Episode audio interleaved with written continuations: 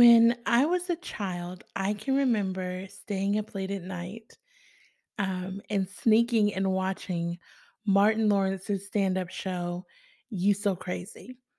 He is and has always been one of my favorite comedians, whether in his stand up show or on his namesake TV show. The phrase you so crazy would normally follow some joke or funny act, and with a little slap on the shoulder, someone, usually a woman, would say, "You're so crazy. That's where the title of this episode comes from. But I'd be lying if I said that this subject was a joking matter. Mental health and the stigma that it carries in the Christian culture has been a point of contention amongst believers and unbelievers alike. I will say I think the church is doing better at having these conversations, but it still remains a question as to why is this even a thing? Why are we so befuddled by the idea that people are dealing with situations that cause or are exacerbated by poor mental health or a mental health diagnosis? How can you turn on a TV or go through your news feed on any social media app and not be reminded of the fallen world that we live in? Yeah, people are going through things. People need help. People need to be seen. This is a time for the church to step up and share and live what God has promised and delivered a peace that surpasses all understanding. Join me as we dig into this topic and try to gain some footing. You So Crazy begins now.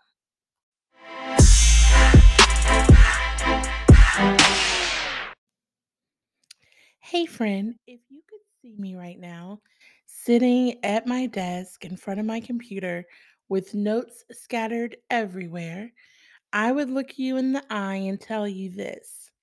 I am convinced of one thing for sure. This one, this episode right here, yeah, it's gonna have to be a two-parter. I'm I'm looking at everything, all the things I wanna say, all the points I wanna hit, making sure I leave nothing out, and there's just no way unless you just wanna come to my house and we can sit and chit-chat about it, but there's no way I can try to keep this episode nice and condensed the way I try to keep most of them and touch on everything we need to touch on. So we're gonna have to sit with this one for a couple of weeks if that's okay. So, on this topic of mental health and the stigma that it carries with the church and our experiences as believers and unbelievers trying to navigate this space, I want to start with the story of a woman named Ginger Robertson. I want you to listen carefully as I read her experience to you um, as a Christian who has battled with her own mental health. Ginger says, as a church going healthcare worker who has fought her own battle with mental illness, I've always been frustrated by one message I consistently heard in church mental illness makes you a quote unquote bad Christian. Growing up in a gospel church in southern Louisiana and even attending a non denominational Protestant church as an adult living in North Dakota, I internalized harmful messages that inspired fear rather than encouraging help or healing. In sermons, books by Christian leaders, and private conversations with preachers and churchgoers, I would often hear the following statements, she says. You aren't a good Christian if you can't beat your depression. You don't have enough faith. You just need to trust in God. You need to pray more. You're letting the devil in. You're possessed. Accusations like these, Ginger goes on to say, as you might expect, have the power to shame and derail anyone living with mental illness and hinder them from seeking necessary care. She goes on to talk about how, when it came to physical illness, faith leaders uh, at my church encouraged us to see cardiologists, obstetricians, and oncologists, as maintaining physical health allowed us to be good and faithful Christian soldiers. We were taught that God is the great surgeon and the ultimate healer, and he can work through healthcare providers. However, his power to heal through others seemed to stop when it came to therapists or psychiatric medications. Instead, mental illness was treated as a spiritual and moral failure that could only be fixed through prayer and repentance. She tells this story here. When I was battling depression as a teenager, a preacher even attempted to quote unquote cast out my demons. He pressed his hand on my forehead. I command the demons to come out in Jesus' name. I truly believe the preacher had the best of intentions, but the event left me feeling like I was a bad person, equivalent to a demon, and so weak that I would allow demons to live inside me. I cried myself to sleep that night.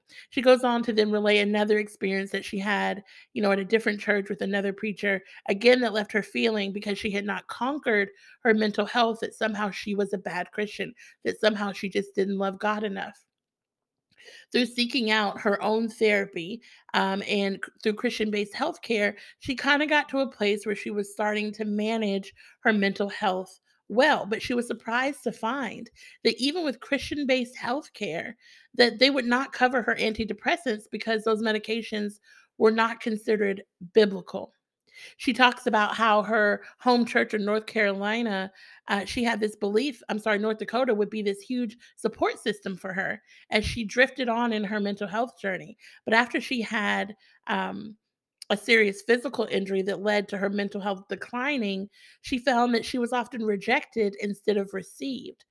She says, despite her involvement in her faith community as a successful participant in prayer groups, children's church, and even community outreach, she wasn't permitted to volunteer with the youth because she had struggled with her mental health and in the past had had suicidal ideations. She says that the youth pastor dismissed my concerns, telling me to keep working on myself and that I could be interviewed again in a year. The message felt clear. Your desire to participate in the church is of less importance than our belief that your mental illness is a threat to our church. That mental illness would be a threat to our church. Now, Ginger is not alone. According to the National Alliance on Mental Illness, one in five U.S. adults struggles or battles with some form of mental illness. One in 20 US adults will admit to suffering from a serious mental illness. Remember, one in five actually suffer. One in 20 will admit that they suffer. 20% approximately experience some type of anxiety disorder. And with over 60% of Americans considering themselves Christians and a large percentage of those struggling with mental health issues, I have to wonder where are we going wrong? Where are we going wrong? And if our experience or your experience has been anything like Ginger's, how in the world do we expect to present to the world a savior that sets people free and yet keep believers bound in silent about the real issues that they're dealing with in their lives? Why are people being shamed for their struggles or taught that if you just believed more, you wouldn't have to deal with this? Being left with feelings of guilt and shame and thoughts like, if I love God, why am I suffering? What am I doing wrong? And why am I being punished? As I stated before, today's episode is really going to start to just lay the foundation because there is so much for us to go through here. So I don't want you to feel like if you reach the end of this episode that you just wanted a little bit more. Trust me, it's coming. It's coming. But allow me just to lay the foundation. I believe that we need to have a safe space where we can feel comfortable with opening up and talking about how we feel with the intention of receiving sympathy, empathy, and most importantly, counsel. If we're going to open up and expose ourselves, we want to get something valuable from it. And the church ought to be that safe space.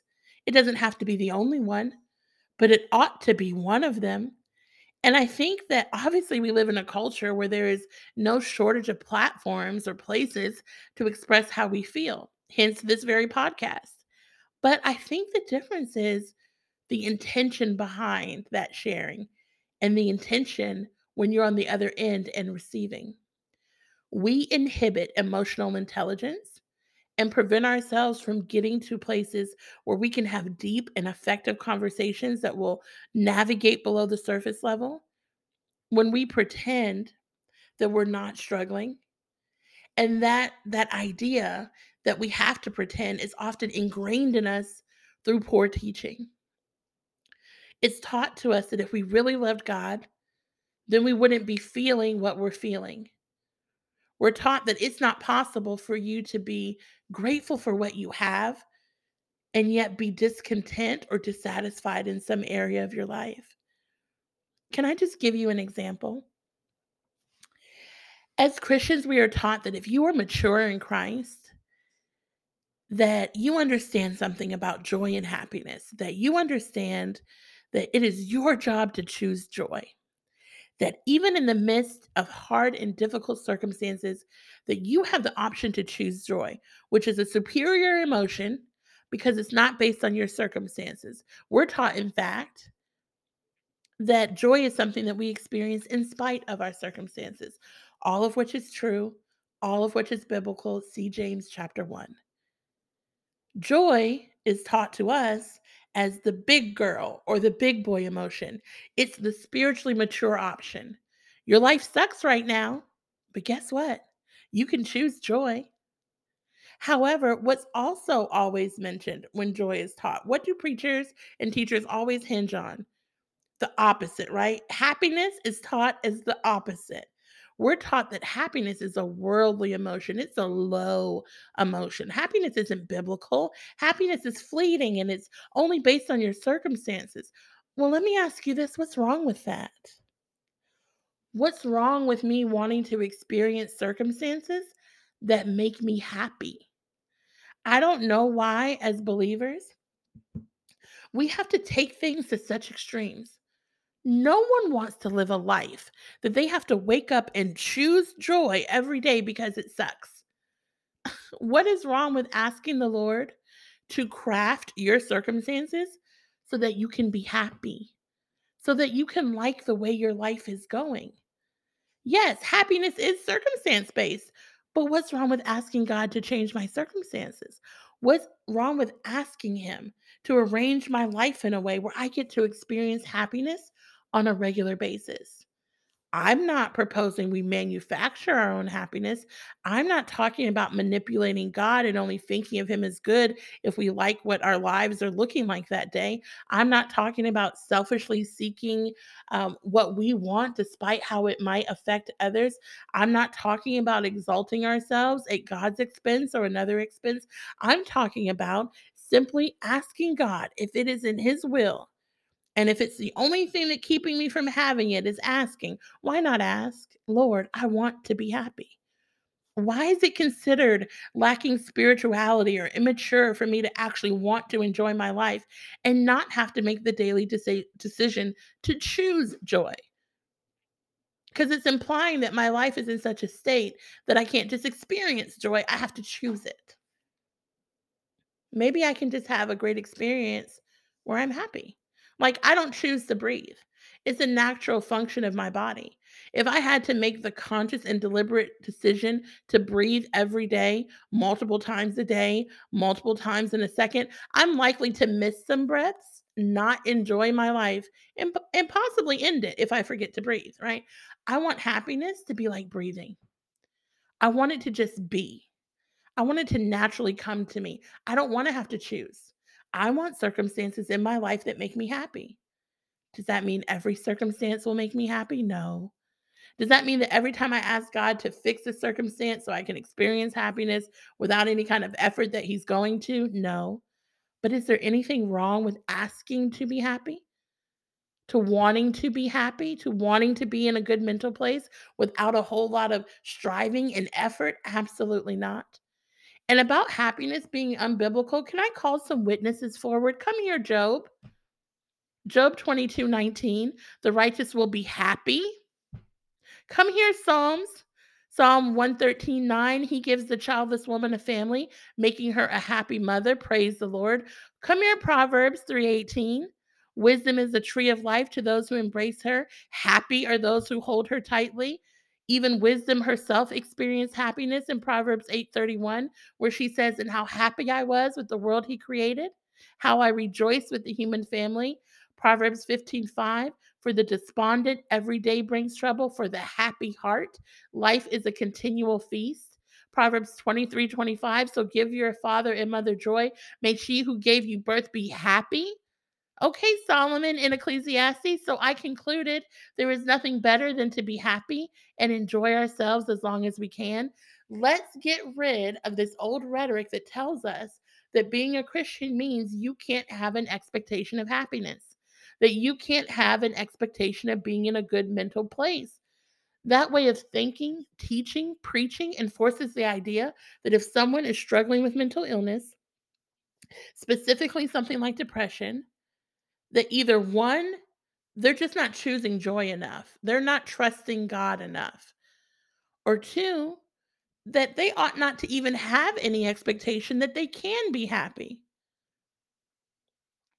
Both are horrible. so, yes, choose joy in the hard times by all means, but also know that it's okay to just want to be happy. Can I give you another example? Have you ever heard that you are somehow needy or weak if you seek affirmation from others? There is nothing wrong with desiring to be affirmed. You have a human innate quality that tells you that you need to be affirmed, that you need to be seen. Have you ever seen that study with the baby where the baby's trying to make eye contact with its mother? And the individuals conducting the study begin to ask the mother to stop engaging, whether it's through touch or eye contact. And over time, slowly but surely, you can see the life in the light, and the baby begins to dim. She's no longer being engaged with, affirmed, or seen. That's what happens to us when others don't relate to us, don't engage with us, affirm us, or see us. We need it. We were created to need affirmation. How can you be created for relationship and not need affirmation from those you relate with? You don't ever need someone to tell you you're doing a good job. You don't ever need someone to say that they see you, that your effort matters. It's a whole love language, words of affirmation. What needs to be more clearly fleshed out when we talk about things like this, when we talk about that need to be affirmed, is that one, desiring affirmation isn't wrong. What can get us in trouble is seeking affirmation and seeking it from the wrong sources. So this implies if it's something that that is natural for me to desire for all human beings apart from a, a socio psychopath, right? That all human beings desire to be affirmed, that means that there ought to be this kind of give and take that's occurring. This this aff- this this affirming of one another naturally. And if we're all intent on filling each other's cup, then that affirmation we desire is going to happen organically. The problem is we live in a fallen world and people are so afraid to pour into someone else lest they find themselves empty. So a lot of us are just kind of walking around and and trying to hang on to our last little drops, right? We're dry and thirsty. Seeking affirmation from whoever we can and whatever we can with trying to not let on that that's what we're doing. Not being able to acknowledge that you desire to be happy, that you're frustrated with how your life is going, that you may be overwhelmed, that you need to be affirmed, that you need to be seen. These bottled up emotions contribute to toxic environments that aggravate and irritate your mental health. And even if you don't suffer from a, a mental health diagnosis, if you've been taught in church that happiness is spiritually immature or that your need to be seen or affirmed is prideful, let me reassure you of this. You have been lied to. And it probably wasn't intentional. I wanna believe that people are not intentionally misinterpreting, teaching, and preaching God's word. I believe they're doing so in the best way that they know and either what they've been taught or what they've been led to believe. But we can all interpret wrong. None of us, none of us, especially myself, are immune from making a mistake. So if that has been your experience, I hope today frees you up a little bit. I hope that today a seed was planted that I trust through your own study of God's word, through the power of the Holy Spirit that He will water to free you up to believe that what you feel, that desire to want to be happy, that desire to be seen, that that's okay. Emotions are not good or bad. They're just tools. They are tools that God gave us, not censors, and God forbid, not sins that we need to try to suppress. These conversations that we're having today, they come about when we seek to be emotionally intelligent.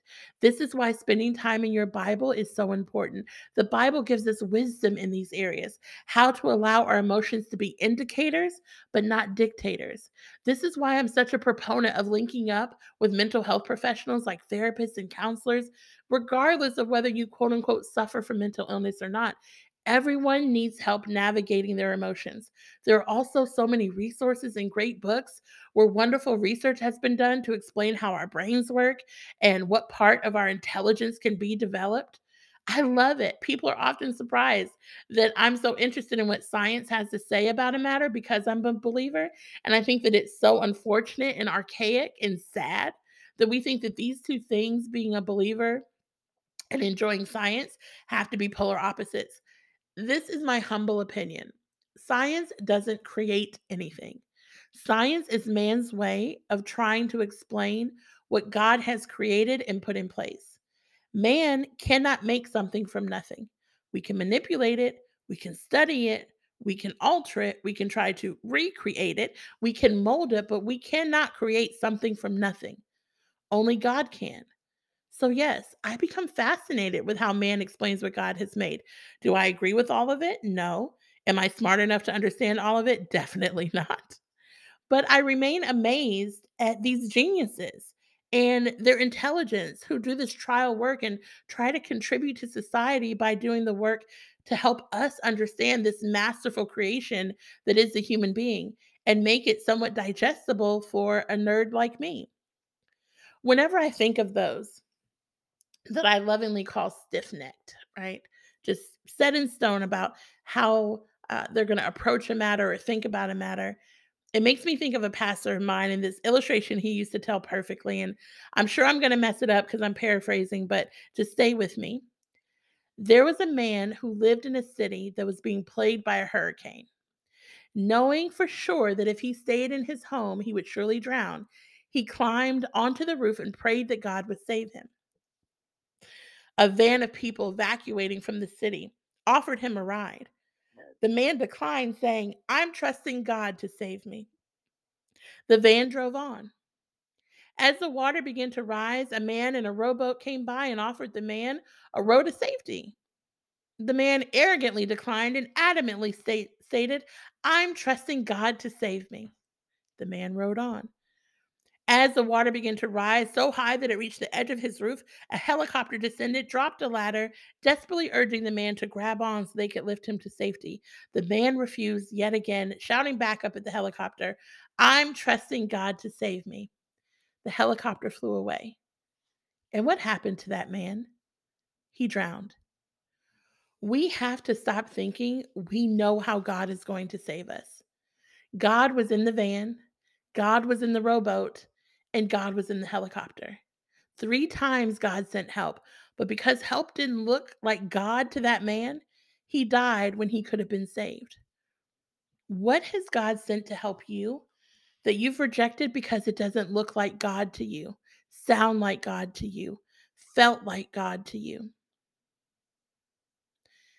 What is it that God is trying to tell you now that you could possibly be resisting because you've been under some bad teaching? because the church did you a disservice by telling you that your mental illness was a punishment, that your mental health was a result of your sin, that your mental health was a result of you not trusting God enough. I say all of this to say being a Christian does not mean that you have to eliminate science. It does not mean you need to eliminate traditional medicine or therapy or counseling or meditation or affirmations or holistic medicine or natural remedies. Being a Christian means acknowledging that all resources are at your feet.